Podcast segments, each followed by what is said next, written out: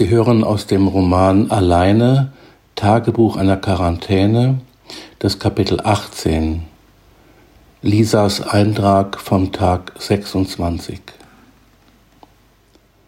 Hatte ich gestern etwas vom Paradies gesagt? So schnell kann sich etwas ändern, denn heute wurde es zur Hölle. Es ist jetzt kurz vor Mitternacht und ich habe lange überlegt, ob ich von diesem Tag überhaupt berichten soll. Aber wenn ich dadurch nur einen kleinen Teil dessen, was ich erlebt habe, aus dem Kopf bekomme, hat es sich gelohnt. Ich versuche es der Reihe nach niederzuschreiben. Ob mir das gelingen wird, weiß ich nicht. Heute Morgen hat mich um 6 Uhr ein Hund geweckt. Ein relativ junger Münsterländer, den ich hier in der Gegend noch nie gesehen habe, saß vor der Haustür und jaulte erbärmlich. Ich bin also in meinem Nachthemd raus und er lief total aufgeregt hin und her. Schließlich konnte ich ihn am Halsband packen und seinen Namen auf einem kleinen runden Schild neben der Steuernummer lesen. Er heißt Bruno. Als ich ihn mit seinem Namen ansprach, wurde er etwas ruhiger und aus dem Jaulen wurde ein leises Wimmern. Er leckte meine Hände und zog immer wieder an dem Halsband. Mir war ziemlich schnell klar, dass er mir etwas zeigen wollte, denn diese Art des Bellens hatte ich oft genug während der Jagdsaison gehört, wenn ein Hund ein verletztes Wild aufgebracht hatte. Ich wollte ihn zunächst mit ins Haus nehmen, damit er vielleicht mit der Bellerei aufhört, aber er ließ sich nicht darauf ein. Während ich mich in Windeseile anzog, wurde sein Jaulen im Hof immer lauter. Wahrscheinlich dachte er, ich würde nicht mehr wiederkommen.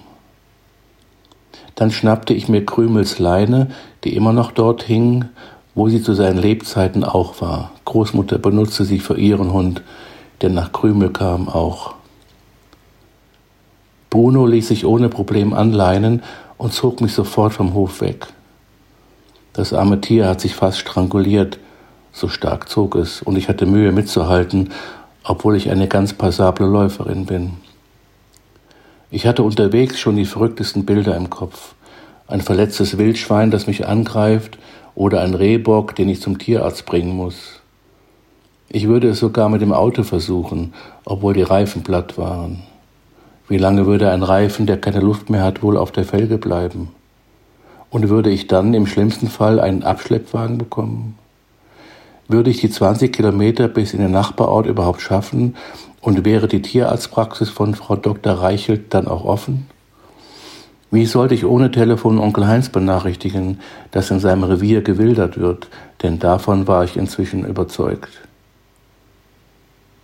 Bruno lief natürlich querfeldein über das Dinkelfeld. Komisch, an was man im Stress alles denkt, denn den hatte nicht nur Bruno. Der Dinkel reichte mir zwar schon bis zu den Knien, aber ich dachte beim Laufen, dass es dringend mehr regnen müsste und fragte mich, seit wann Otto Dinkel anbaue anstatt Mais, wie sonst immer. Aus dem Feld heraus ging es schnurstracks in den Wald. Ich war mir jetzt ganz sicher, dass der Hund mich zu einem verwundeten Tier führen würde, aber alle Gedanken, die ich bis dahin hatte, waren nichts gegen die Realität, die mich nun erwartete. Unter dem Hochsitz, den ich schon erwähnt habe, machte Bruno Halt und legte sich winselnd und hechelnd in das noch feuchte Gras. Da oben musste also jemand sein. Der Wilderer, aber der hätte uns ja kommen gesehen und wäre verschwunden. Ein wirklich blöder Gedanke, der sich mit einer dunklen Angst und Ahnung vermischte. Ich weiß nicht, ob ich für das, was ich dann erlebt habe, überhaupt Worte finden werde. Man kann von unten durch die Spalten des Bodens hindurchschauen und dort oben saß jemand. Meine Knie haben gezittert wie Espenlaub und ich musste mich stark zusammenreißen, während ich mich mühsam Stufe um Stufe höher quälte. Ich wusste inzwischen genau, was mich dort oben erwarten würde, obwohl der Jeep nicht zu sehen war. Für den Fall, dass doch irgendjemand dieses Tagebuch einmal lesen wird, erspare ich mir eine detaillierte Schilderung dieses Anblicks, der sich mir dann bot. Ich habe Onkel Heinz nur an seiner Armbanduhr erkannt. die er sich damals, nachdem er seine Bäckereikette verkauft hatte, geleistet hat und auf die er so stolz gewesen war. Eine goldene Breitling für über 30.000 D-Mark. Ich weiß das so genau, weil es tagelanges Gesprächsthema im Hause Wellner gewesen war. Magdalena fand das unmöglich, weil man mit diesem Geld vielen Armen hätte helfen können, aber Grete hat Heinz verteidigt. Warum denn nicht, wenn er Spaß, wenn er Spaß daran hat, war einer ihrer Kommentare gewesen. Ich weiß nicht, ob sich irgendjemand vorstellen kann, wie es aussieht, wenn sich ein Mensch mit einer Schrotflinte in den Mund schießt. Mein Entsetzungsschrei hätte man bis ins Dorf gehört haben können. Trotz dieses Schocks arbeitete mein Verstand, dem er sofort befahl, ja nichts anzurühren. Ich hätte den schweren Mann sowieso nie im Leben von diesem Hochsitz herunterbekommen. Als ich unten angekommen war, sprang Bruno an mir hoch, wie um sich zu bedanken, dass ich ihm gefolgt war. Ich weiß nicht, wie ich den Rückweg geschafft habe, jedenfalls habe ich nur geheult. Bruno war bei seinem Herrchen geblieben. Irgendwie hat er wohl instinktiv gespürt, dass ich jetzt die Sache in die Hand nehmen würde. Zu Hause habe ich mir erst einmal einen Tee gekocht und mich in Großmutters Sessel weiter ausgeweint. All die Erinnerungen mit Onkel Heinz kamen in mir hoch. Unsere gemeinsamen Jagdausflüge, seine lehrreichen Erzählungen über die Natur, denen ich stundenlang zuhören konnte. Dass er mir immer etwas Leckeres geschenkt hatte, wenn ich in seiner Bäckerei gewesen war, und dass ich auf dem Heimweg aufessen musste, damit Grete nichts merkt. Nach zwei Stunden, es muss so gegen elf gewesen sein, habe ich mich auf mein Fahrrad geschwungen und bin ins Dorf geradelt. Dass ich so schnell wieder dorthin komme, hätte ich auch nicht gedacht. Welch ein glücklicher Zufall. Der erste Mensch, dem ich begegnet bin, war die Haushälterin des Pfarrers. Manche behaupten auch, es sei seine Frau, aber das geht mich nichts an. Ich hätte sie wegen ihrer Schutzmaske nicht erkannt, aber sie hat mir zugewunken, denn ich hatte meine Maske in der Aufregung vergessen. Ihr habe ich dann alles geschildert und sie gebeten, sofort die Polizei anzurufen. Sie war total entsetzt, hat drei Kreuze geschlagen und mir versprochen, alles in die Wege zu leiten, wenn sie wieder zu Hause wäre, denn ihr Handy hatte sie nicht dabei. Ich bin dann sofort wieder heimgefahren. Am Nachmittag habe ich im Garten gesessen und versucht zu lesen, was mir natürlich nicht gelungen ist. Aber allmählich hatte ich mich beruhigt und versucht, mich in die Lage von Heinz hineinzuversetzen. Irgendwie kann ich ihn verstehen. Vor allem jetzt. Warum jetzt?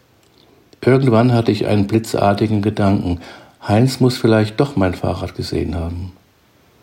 Mein Herz hat bis zum Hals geklopft, als ich zum Briefkasten gelaufen bin aber so habe ich seinen Abschiedsbrief gefunden, den ich jetzt noch abschreiben möchte, ihm zu Ehren. Liebe Lisa, es tut mir so leid, dir das zumuten zu müssen, bitte sei mir nicht böse, aber ich wusste nicht, wem ich das sonst erklären sollte. Ich wäre sehr gerne auf ein Gläschen zu dir reingekommen, so wie sonst, aber du hättest sicher versucht, mich von meinem Vorhaben abzubringen, und es vor dir zu verheimlichen wäre mir nicht möglich gewesen. Ich bin noch extra nicht mit dem Auto gefahren, weil du mich sonst gehört hättest. Wie du weißt, ist meine geliebte Frau vor kurzem gestorben, was ein schwerer Schlag für mich war. Wir wollten doch im nächsten Jahr für immer nach Marbella in unser Haus ziehen. Dann kam Corona und die Einreiseverbote nach Spanien und inzwischen hat es mich auch finanziell voll erwischt. Ich habe durch die Wirtschaftskrise alles verloren und müsste Sozialhilfe beantragen. Bitte verstehe, dass ich das nicht kann. Der Weg, den ich jetzt gehe, ist der richtige. Bestimmt wird Bruno dich finden, denn euer Haus ist das nächste. Wenn es dir möglich ist, behalte ihn, jedenfalls so lange, bis du wieder aufs Schiff musst. Er ist ein toller Hund. Ich hatte ein erfülltes Leben und bin so froh, Menschen wie dich kennengelernt zu haben. Für deine Zukunft wünsche ich dir nur das Beste, dein Onkel Heinz. Ich werde den Brief der Polizei aushändigen. Vielleicht bekomme ich ihn zurück, wenn alle Untersuchungen abgeschlossen sind.